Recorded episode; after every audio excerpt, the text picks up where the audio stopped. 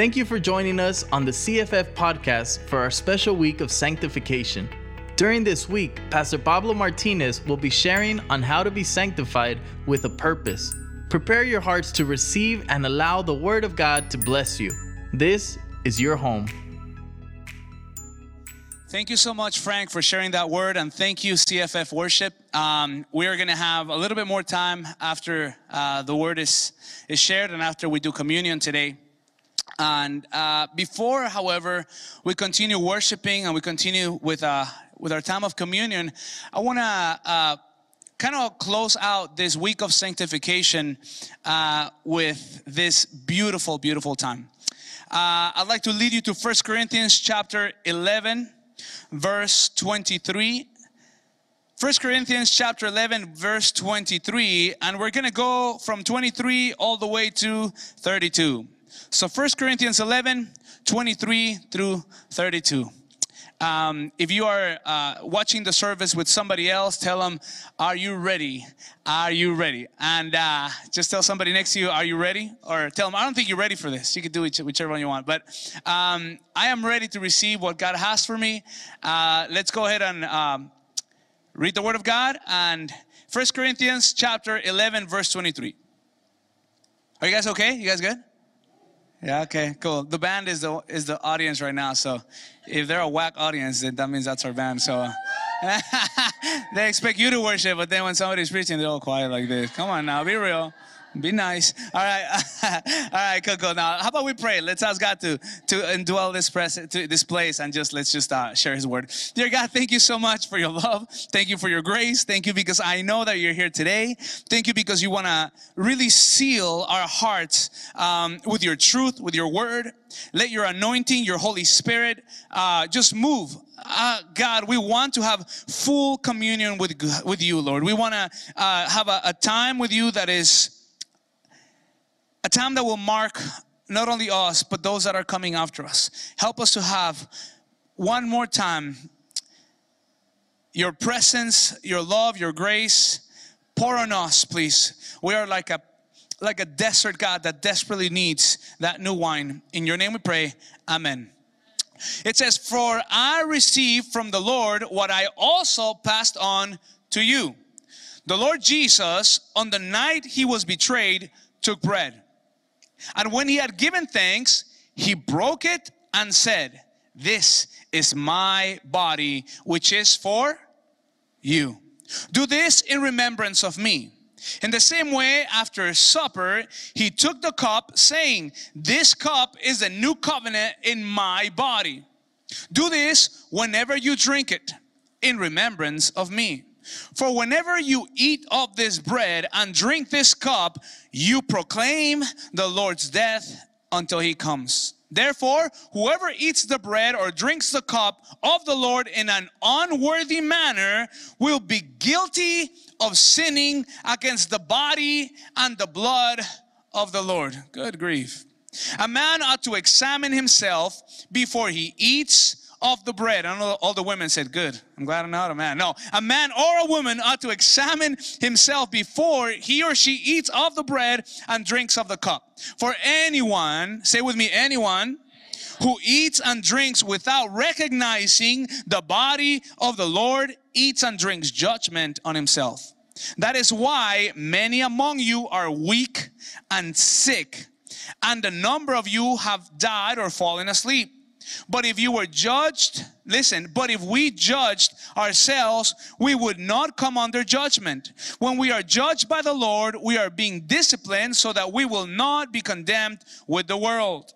Now let me jump to First Corinthians chapter 10, 16 and 17. This kind of brings it all together. First Corinthians 10, 16, 17. Is not the cup of thanksgiving for which we give thanks a participation in the blood of Christ? And it's not the bread that we break a participation in the body of Jesus or of the body of Christ, I'm sorry, because there is one loaf. How many? One loaf. We who are many are one body, for we all partake of the one loaf. Tell the person next to you, you are my loaf. I'm just kidding. No, we are all one loaf. We are all one part of uh, one body, and that's the body of Christ. I absolutely love this part of the Bible, but I could tell you it is very difficult for some people to, to take it, to absorb it, to receive it. It talks about Paul is telling the Corinthians, some of you are weak and you are sick and you are dying because you have taken communion in an unworthy manner. Now, listen, I went to a very traditional church. In my church, um, if you were having communion and people knew that you were walking in sin, they would literally just skip you right over. Like that. It was almost like, yeah, for real. Like if you were there and then, and they would just, you know, the deacon, the, the usher would go and go, I am not even playing. And I was like, and of course, you know, you have those people that have rubber necks and they're just like just looking around, and they should be the ones being skipped right over. But of course, right? Uh, in this in this old church, they had something though that was right, and that in the communion they didn't take it lightly. Some people took it in a right way, in the right way, but some people took it in the wrong way. Now, I believe that what God is saying through the Apostle Paul is 100% true. That some people are sick and are weak and are dying because they don't understand what's happening here. Now, of course, we know this is bread, and this is, you know, uh, we call it the Jesus juice, but it's just the, it, all it is is grape juice, right? But um, some fermented, some not, right? But what I'm saying is that all this doesn't save you. The bread and the wine, it doesn't change you. What does change you is a deep understanding of what this is in your life, through your life, unto the rest of the people around you. What Paul is saying is that some of you take this as a ritual. You are religious people, but you are powerless people. You are people that have a God who is almighty, but you live lives of weakness. You live lives that present no power, that there's no transformation, there's no sanctification. Therefore, your bodies are suffering the consequences of sins that should have been done and dealt with a long time ago. So I want to ask you today that you will remember forever how to actually have communion with God. We talked about this the whole week, right? That there's a difference between having relationship with someone, right? And being related to someone. There's a lot of people in my life I have, I'm related to, but I don't have relationship with them. Cousins that I grew up with in Mexico, I haven't seen them. If I run into them, I may not even know who they are. Because when we were kids, we would play, but now they're just different people. I have I have met people that said, "Man, I have brothers and sisters that I've never met." He may be related to them, but it doesn't mean you have relationship to that person, right? Amen. So some people have relate have relation to someone. They may be husbands and wives, brothers and sisters, but their relationships are torn to pieces. So what God is trying to tell you, this is not just about being related. This is about relationship. I don't know about you guys, but I don't invite just anyone to my house to eat. Now, I'm not saying that my house is not open all the time. Uh, today, yesterday, I can't think of a day of the week that we haven't had someone at our house. Now, some of you say, I thought you were protecting for COVID. Yeah, yeah. Okay, anyway, so we, we, we love having communion with people. Uh, our, our, if I was to change the name of the church, I don't have another name yet. It would probably be just like my kitchen church because it really happens in my kitchen. You guys know that. It is like that's not a it's actually a horrible name. But it, it's an, it, all this time is, is spending time eating with people. Today, someone came to the house and taught Eoni how to do this, this delicious corn dip, right? Which is, is perfect for fasting times, right?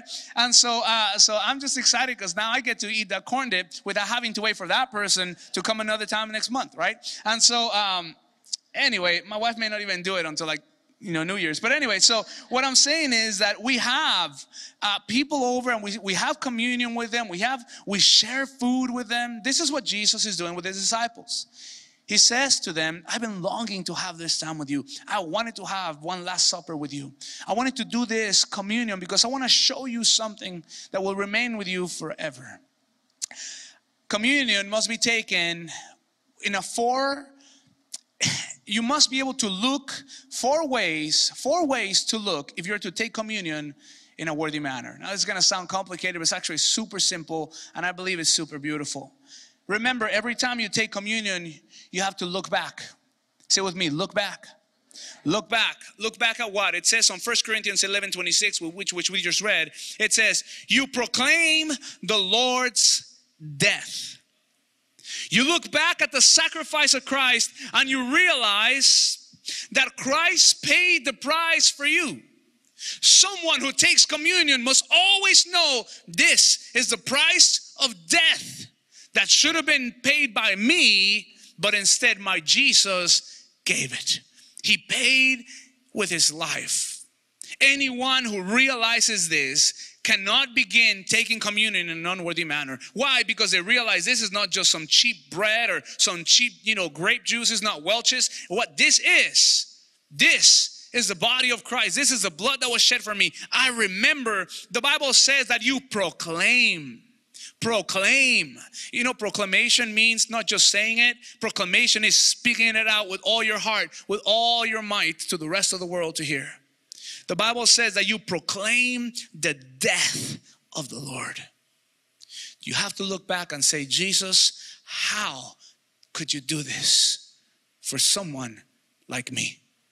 I don't know if you know, but in the Bible, every single person that had an encounter with God, whenever they found themselves in His presence, they would look at themselves, either fall to the ground or say, I am not worthy, I'm not worthy, I'm not worthy. I was reading today in my devotional this one prophet that said, Woe is me, for I'm a man of unclean lips, and I live amongst a people of unclean lips. This is a prophet. Hey, this is a prophet. This is not, you know, some sailor that causes up a storm. He says, My mouth, my say, whatever I say is not God. My lips are unclean. I got a potty mouth. I got a filthy mouth. I don't deserve you. I don't deserve you. The Bible says that the Lord put a coal and touched his lips and purified them. Could you imagine the blisters? I got a burn right here, happened a few weeks ago. Imagine the burning coals of God. I don't know how, you know, your lips are very hypersensitive. That's why you don't kiss with your head, right? You kiss with your lips, right? I'm gonna give you a kiss. COVID kiss, bam, right? Instead, you have this sensitivity, and the Lord said, right there, let me tell you why. Because what God was trying to do with this man, He was trying to teach him something. That sanctification is sometimes, painful. That it was sometimes oh, the, the fire God can cleanse you. The Bible says that one day you will give an account for every single one of your idle words said in this earth. Everything you said about someone, everything you said out of anger, everything you said because you were tired or because you were hangry, right? Everything you said, you'll have to give an account for these things. I want you to understand it. You didn't deserve the death of Jesus Christ. I didn't deserve the death of Jesus. Yet the Bible said that while you were yet sinners, Christ died for you. Can you please say amen? Christ died for you. So you have to look back and say, Lord, thank you so much for shedding your blood and for giving you in your body. Second look. First look is look back. Second look is within. Where? Within. The Bible says in 1 Corinthians 11 28, a man ought to examine himself before he eats the bread and drinks the cup. It's not only looking back at Jesus, now it's looking within yourself. I remember the story I read about Dr. Evan O'Neill Kane. It was in 1921. Dr. Evan O'Neill Kane had this idea that if someone went through local anesthesia, instead of putting them fully under, they could recover quicker. Listen, my sister had surgery today. Um, yeah today this morning and um, she didn't know if she was going to uh, be put under or if she was going to have local anesthesia now we were talking and i remember this story. Of course i was preparing for this message and i told her sis if you could just have it local it's much better because the other one stays in your system longer blah blah blah. All these things listen dr kane was trying to talk to his colleagues about. No one believed him. He said listen i am willing to to do this and nobody wanted to be the, the how do you call it the guinea pig? For him to do uh, local anesthesia, do an, take an appendix out. He would do he of appendicitis. Is that what it's called when somebody gets appendicitis? Appendectomy. So he was doing appendectomy. He said, you know, these people can recover much quicker if instead of putting them under, we could just do local anesthesia. It was so crazy because this man uh, couldn't find anybody. So finally, one day, he found someone and he performed this surgery that back then took two weeks for people to get out of the hospital, he performed it so well with local anesthesia that in two days, the patient was able to walk out of the hospital. Everybody was so amazed. But the most amazing part of Dr. Kane's surgery was that the patient and the surgeon were the same person. So this brother, this guy did literally put himself, he gave himself anesthesia, opened up his belly, took out his appendix, sewed it back on, and in two days he walked out. I know. This guy was so in so thug life, right? This guy was so amazing that he was able to say, I'm gonna do surgery on myself because nobody else is gonna trust me. It's a fact, documented, I promise you. As a matter of fact, there's a hospital called Summit Hospital in New York City. It's called Summit Kane Hospital. It's after this guy. This guy was so epic, so amazing, master surgeon. He was able to do what every single believer must do Whenever you are taking communion, you have to examine yourself. Do not take communion in an unworthy manner, pretending that everything's okay. Do not take communion, I would tell you, in an unworthy manner. So, what happens? A lot of people, Frank, a lot of people, instead of looking within and asking God to change them, they say, Oh, I'm not worthy. And they just leave the communion with God, that dinner that the Lord invites you to, the moment of intimacy where you can stand before God and fix things and they just walk away. Can you believe that? That some people, instead of looking within and saying, God, I want to change, change me, do surgery, help me, God, they would rather just walk away. And I would tell you, this is a time for self evaluation. This is a time to do what Dr. Kane had the guts to do cut yourself in open and say, God, take whatever it is that doesn't help, take whatever it is that doesn't belong and I would just tell you first thing, look back at the sacrifice of Jesus. Number two, look within and see that there's no evil way in you. Number three, we'll look around. Look around. I'm not saying look around like those sisters back in my old Baptist church. I'm saying look around at your relationships with people. First Corinthians 10 17, it says, Because there's one loaf. How many?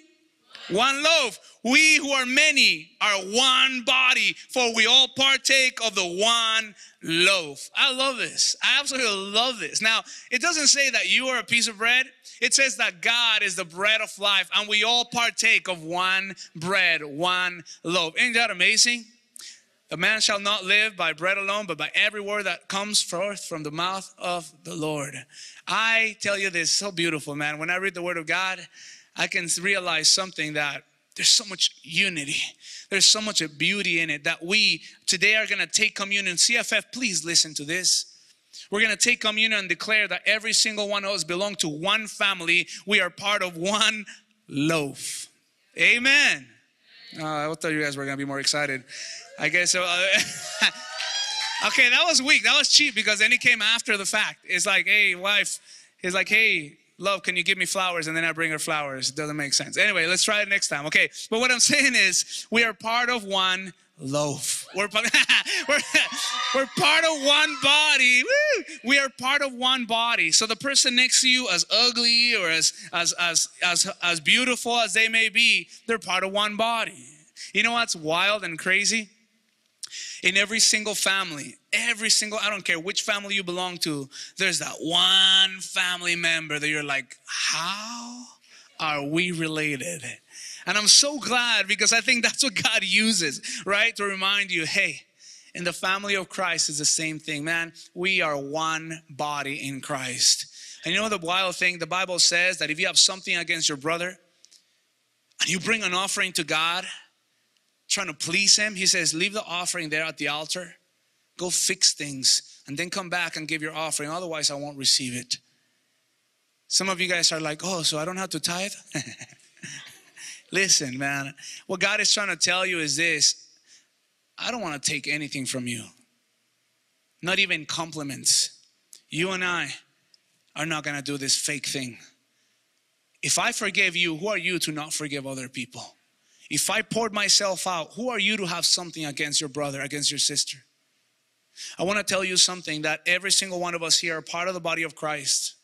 Some of us here feel like we're more important or less important because we serve a certain function, but that's a lie from the pit of hell. If you're part of the body of Christ, all of you, every single one of us, we are incredibly valuable. Every single one of us are necessary because every single one of us are part of the one body that I can tell you the world desperately needs to see. Before I move to the last point, I want you to grab something, really understand it. The world may never come to church. The world, just like Thomas will say, I will not believe. I will not believe unless I see and I put my hand on the wounds of Jesus. And I could tell you that you will be able to, with your life, say the same. Come, you can put your hand right here. You can touch the body because I am part of that body. The way that you live, scarred and all, I'm telling you this you can represent Christ everywhere you go. The people may never go to a church, but they will go to your house, they will come near your life, and they should be able to see and encounter the love of God because you are part of the body of Jesus. So whether you are today in Pomona, Montebello, Atlanta, doesn't matter where you are, St. Louis, it doesn't matter where you are, Argentina, wherever you are, I can tell you, you are part of the body of Jesus Christ. Amen. Give God a shout of praise. So we look back at the crucifixion, we look within, introspect, we look inside our lives, we look around, making sure that our relationships are right, are right before God. And the last part is that we look forward, we look ahead. Our lives must be driven by eternity. Our lives must be driven by eternity. Those that have done the most for this world are them that have had their mind in the coming world. I think of people like Billy Graham, Reinhard Bonnke, Charles Spurgeon. I think of amazing people like Kathryn Kuhlman, incredible people that came before us without even going all the way to the Bible. I can tell you some of these men and women, some that are still alive. My pastor, Pastor Caesar, people that have given their lives up for the gospel, for eternity that they've sown their life, their time, their efforts, their finances, so that someone would come to know Jesus Christ. I encourage you to think about this as you take communion. Am I really looking forward to the coming of Jesus Christ? It says in First Corinthians 11 26, until he comes. It doesn't say if he comes. It says until he comes. Do this and remember me. Remember this until I come back. Jesus is saying, Do you really believe that I'm coming back? This is wild because I think about this. Uh, I was texting earlier with somebody, uh, you know, I, I, want them to stay at our house. yeah, you can stay at my house. I don't know if I'm going to be in the state when you come during those dates because we may be going out uh, on a trip with a family. I said, Well, my house is open to you. You're welcome to stay there.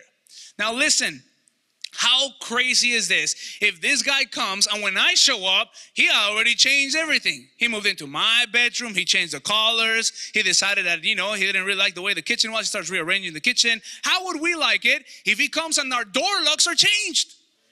I'm like, wait, hold on a second, this is my house. Right? And all no, seriously, imagine how weird would it be if everything has just him in it. And I try to get in there, he's like, oh man, I'm sorry. I didn't I didn't realize you were coming back. Wait a minute. Isn't that what a lot of Christians do?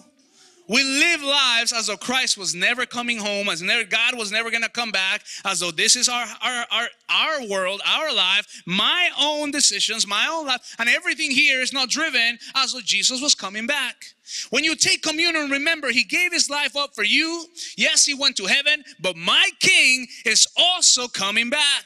There's something called the second coming of Jesus, and you would be a fool to forget it if Christ is coming and if he's gonna demand everything that he let you borrow, like your time or simply this life, what can you do with it?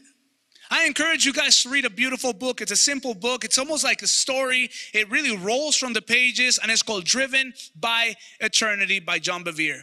It's a book that really impacted my life, but in it, he talks about how so many people are driven by this world, driven by this world and the cares of this world and everything that happens here, that have no life, no energy left to live for God. Listen, when we take communion, we must not do this in an unworthy manner. we must take communion understanding that you and I, like we said yesterday, are not of this world. And one day, Jesus is coming. And one day, you and I, according to the scripture, we will be taken up to heaven with Him. The Bible talks about us having a new body, a regenerated body. I could tell someone who is sick, God will heal you, and He will certainly heal you. Are you sure? A thousand percent. Maybe in this life, but definitely when you pass. That sounds really weird. It's like, oh, oh, really? This is what happens. A lot of people are driven by this world, and all there is is this world. But there's an eternity. And in that eternity, there's no more pain, no more sorrow. I want to tell you if your body's hurting, if there's something that you're struggling with, I pray that God does bring healing.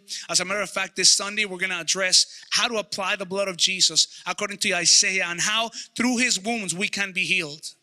But I also know that His will stands above mine and that I cannot coerce, I cannot manipulate God, and I cannot demand that He would do something as though He was my subject.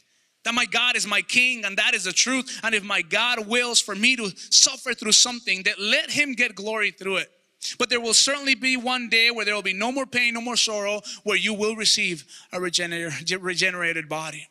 As a matter of fact, I would tell you that just as my father is in heaven and Georgie, just as your dad is in heaven as of yesterday, I want to tell you this for all of you that are here that my Jesus, my King, is coming back and he will take us home. And when we are home, we will come together with those that have come before us.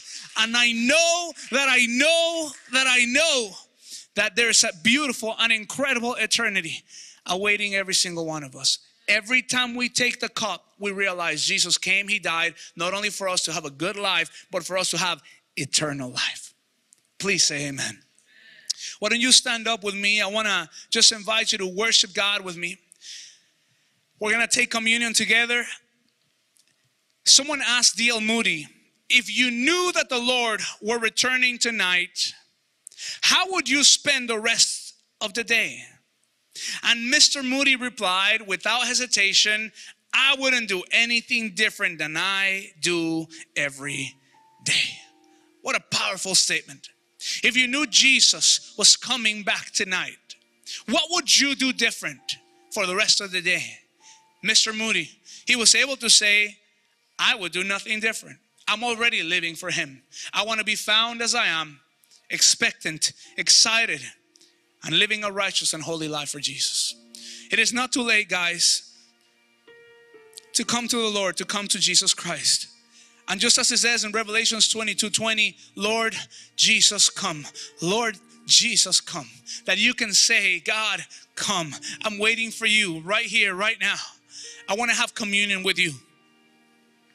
Here's what we're going to do we're going to do communion together. I want to lead you through it grab your bread and grab the, the wine, grab the cup, take the juice, and I encourage you to remember what you have in your hands. Yes, though it is something that seems so trivial, so mundane, so common. I want to tell you that what you have in your hands is the remembrance. By faith, it is the body and the blood of Jesus Christ by which you will proclaim the Lord's death until he comes. By which you're gonna thank Him, by which you're gonna examine your heart, by which you're gonna tell God, Help me, Lord, to fix my relationships around me. Allow me to extend grace as you have extended your grace to me. By which you're gonna say, Lord, thank you. Because of this, I now have eternity with you. I have a future in you. Jesus, today we take communion in the same way as you did with your disciples on that Last Supper. So we go and join now the Apostle Paul, as he said, verse 24 of 1 Corinthians 11. And when he had given thanks, as we are thanking now, Lord, go ahead and take the cup in your hand. He took the bread, he gave thanks, and he broke it and said, This is my body, which is for you. Do this in remembrance of me. Dear church, take the bread.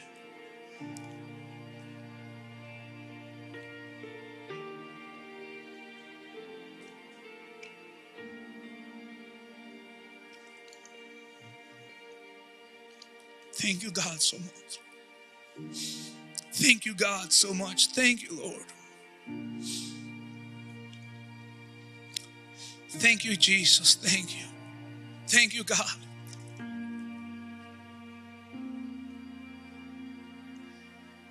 Don't you just begin to thank God for his sacrifice, for giving his body for you? Because that was a price you had to pay, but he paid it for you. Just thank him. Thank him, thank him. Look back and just say, Thank you, Jesus. Look within and tell him, Forgive me, God, take it away. I want to live a holy life, a righteous life. Why don't you look your relationships and say, God, help me to be graceful. God, fix whatever is broken so that I can give you glory. You come first, not them, not me. You go first for them and for me. Look ahead and say, Jesus, I can't wait until we meet Jesus, till we meet in person. I want to behold your glory. I want to be there with you, Lord. I want heaven. I want you, Lord. Jesus, thank you because you're coming back. Thank you, God. You may take the cup, put it, grab it in your hand, and this is what he said. In the same way, after supper, he took the cup, saying, This cup is a new covenant in my blood. This is a new covenant in my blood. Do this whenever you drink it in remembrance of me. You may drink the cup and remember him.